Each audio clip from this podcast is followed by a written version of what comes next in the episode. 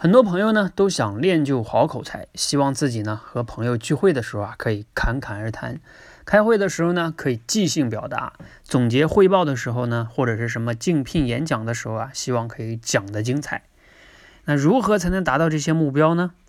今天啊我在即兴表达实战场直播的过程中呢，我有分享了一个我以前用过的一个我非常喜欢的类比，说啊好口才呢其实就像一棵大树。我们平时啊看到一棵大树的时候啊，能看到什么呢？往往呢有三部分，最容易看到的呢，往往就是枝繁叶茂，有花有果。再往下呢，会看到什么？它粗壮的这些树干。那再往下呢，我们不太容易能看到的，就是深入地下的那些根系。是不是这三部分？那好口才呢，其实是相对应的。我们期待的那些侃侃而谈、讲的精彩、即兴表达，这些啊，都相当于枝繁叶茂、跟有花有果，最容易看到，也是我们最想达到的。但是啊，大家都明白，树上那些枝繁叶茂和花和果，如果没有树干跟树根做支撑的话，那是不可能存在的。比如说，你把那些枝叶给砍下来，要不了两天就全部死掉了。所以树干跟树根才是关键。那这个树干在口才里边相对应的是什么呢？在我看来啊，核心就是在于思考能力。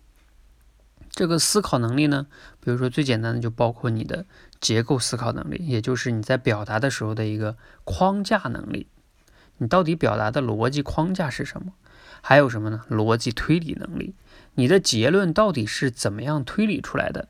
比如说常见的推理啊，我在社群里边经常讲，有归纳推理、演绎推理、类比推理，这是我们人在做推理的时候啊最常用的三种推理形式，也会让你表达更有说服力。再加上结构思考，其实呢，你的思考能力在表达跟写作的时候就基本上够用了。这就是相当于树干。那再往下呢，树根相当于什么呢？我们都知道啊，我们在表达的时候啊，不仅是说有思考力就够了，你还要需要有内容。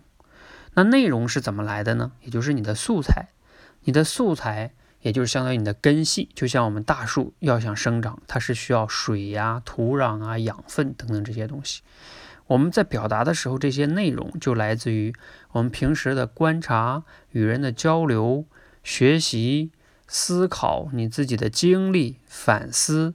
当然啊，也包括你经常如果去输出什么的，这些也都能成为你表达的素材。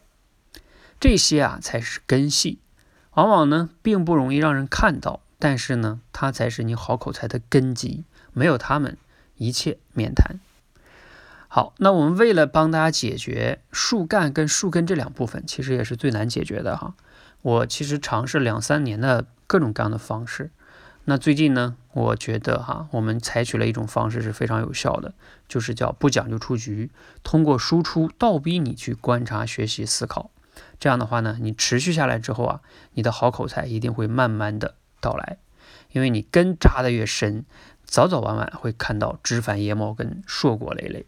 那希望呢，我们每个人啊，都可以像大树一样，扎好树根，长好树干。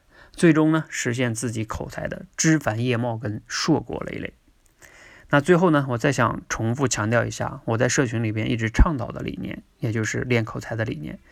你必须要让自己成为一个学思行说写五项协同精进的人。只有到那个时候啊，你的好口才其实呢，就是一个附带的结果而已，它并不难。但是你必须要有学习、思考、行动。说跟写这么的五项精进，有这样的习惯，慢慢的好口才就自然而然的到来了。如果你不愿意这样，你总想找一些什么技巧跟捷径啊，我想说你一辈子都不太会有好口才的。你相信我。希望今天这个类比呢，好口才就像一棵大树，能给你带来启发跟收获，让你呢在练习口才路上呢找到正确的方向。谢谢。